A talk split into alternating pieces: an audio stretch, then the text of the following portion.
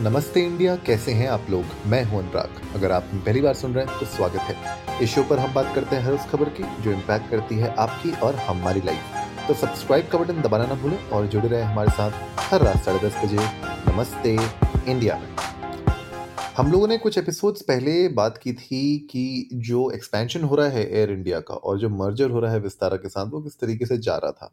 And in fact Singapore airlines को अब 25 percent stake मिलने वाली है इस पूरे एनलार्ज एयर इंडिया ग्रुप में राइट right? तो अब आप बात करें कि एयर इंडिया और विस्तारा का जो मर्जर हुआ है, उससे क्या क्या चेंजेस आए हैं आज के एपिसोड में थोड़ा उन चेंजेस के बारे में बात करते हैं सबसे पहले तो जो आपकी ये फुल सर्विस एयरलाइंस है ना, एक तरीके से एयर इंडिया और Vistara full service in the sense कि जब आप टिकट लेते हैं उसमें तो आपको खाना, पीना, ये सारी की सारी चीज़ों का आपको ख्याल रखा जाता है। आपको कुछ उसके लिए अलग से पेमेंट नहीं करनी पड़ती है तो फुल सर्विस एयरलाइंस हैं ये राइट और यही सिर्फ़ इंडिया की लौती दो ऐसी एयरलाइंस हैं जो फुल सर्विस एयरलाइंस हैं। बाकी जो एयरलाइंस हैं, अगर मैं बात करूँ स्पाइस जेट की, मैं बात करूँ इंडिगो की, उन सब में अलग अलग टीयर है राइट तो जैसे जो सबसे बेसिक फेयर होता है, उसमें आपको सिर्फ़ सीट मिलती है।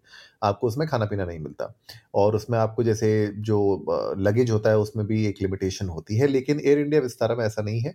तो अब जब ये मर्जर हो चुका है तो ये एक सिंगल एंटिटी बन जाएँगे और इसीलिए ये डिसाइड किया गया कि एयर इंडिया ने जब इस ब्रांड को टेक ओवर किया है तो विस्तारा का जो नाम है वो हटा दिया जाएगा because Vistara is a new name comparatively in the Indian market और एयर इंडिया का तो नाम ऑफकोर्स मतलब एक लेजेंडरी नाम है राइट तो क्योंकि विस्तारा नया है और उसकी प्रेजेंस इतनी बड़ी है नहीं इंडिया में तो विस्तारा का नाम हटा के उसको एयर इंडिया के अंदर ही रखा जाएगा ताकि एयर इंडिया एक सिंगल नाम के अंडर चल सके एंड बेसिकली मतलब लोगों को कंफ्यूजन ना हो कि भैया विस्तारा क्या है एयर इंडिया क्या है तो एक सिंगल उसमें रखा जाएगा। अब क्योंकि जॉइंट वेंचर है सिंगापुर एयरलाइंस के साथ तो मैंने जैसे आप लोगों को बताया पच्चीस परसेंट स्टेक मिलने वाली है इसमें सिंगापुर एयरलाइंस को।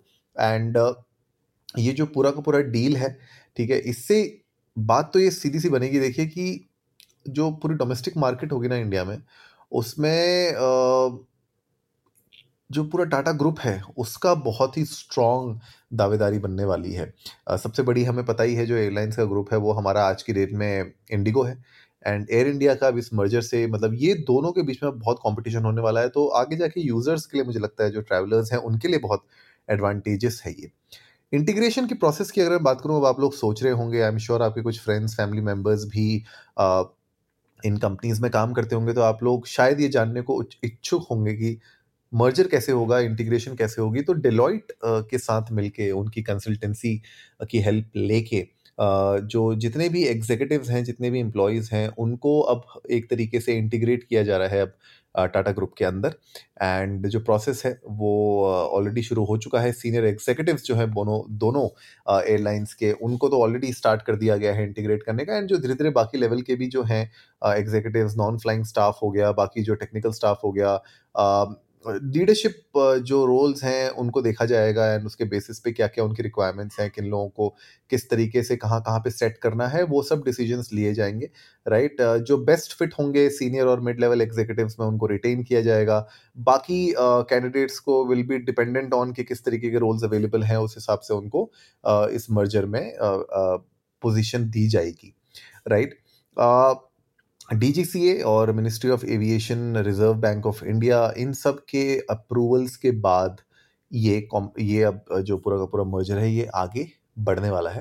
आप लोगों ने अगर कभी विस्तारा में ट्रैवल किया हो या एयर इंडिया में ट्रैवल किया हो तो आप लोग प्लीज़ अपने थॉट्स हमारे साथ ज़रूर शेयर करिएगा। मेरा एक्सपीरियंस हमेशा एयर इंडिया में बहुत अच्छा रहा है। विस्तारा में मैंने सिर्फ़ दो या तीन बार ट्रैवल किया है शायद। और विस्तारा की मैं बात कहूँ तो वो भी मुझे बहुत अच्छी लगी उनकी सर्विस उनका खाना मुझे खैर उतना बहुत ज़्यादा अच्छा नहीं लगा था।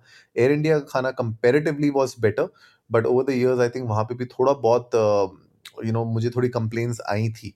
लेकिन अगर आप लोगों का कैसा एक्सपीरियंस क्या है प्लीज़ इंडिया इंडस्ट को नमस्ते पर ट्विटर और इंस्टाग्राम पे हमारे साथ शेयर करिएगा। We would love to know that and of course क्योंकि अब ये मर्जर हो चुका है एयर इंडिया के पास अब एक बहुत स्ट्रॉन्ग कंटेंडरशिप बन चुकी है इंडिया का top leading airline service provider के यू नो बनने के लिए। तो मुझे लगता है कि ये सर्विसेज़ को और अच्छा इम्प्रूव किया जाएगा एयर इंडिया की तरफ़ से और क्योंकि इतनी उनकी फ्लीट में भी बढ़ोतरी हुई है। तो मुझे लगता है आई एम श्योर कि जो फर्दर एक्सपेंशन होंगे उनके आ, उसके आ, जितने उनके पास अभी मैन पावर है जितना क्रू मेंबर्स हैं जितने पायलट्स हैं उनके बेसिस पे वो लोग डिसीजंस लेंगे एंड सर्विसेज़ को और भी इम्प्रूव डेफिनेटली किया जाएगा।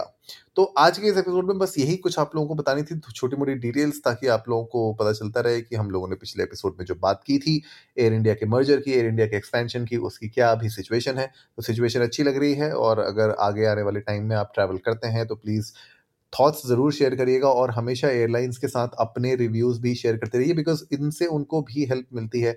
वो लोग भी समझ पाते हैं कि कहाँ पे वो सही कर रहे हैं, कहाँ पे वो गलत कर रहे हैं, ताकि वो लोग भी इम्प्रूव कर सकें।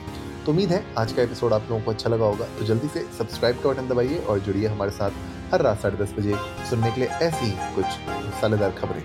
तब तक के लिए नमस्ते इंडिया।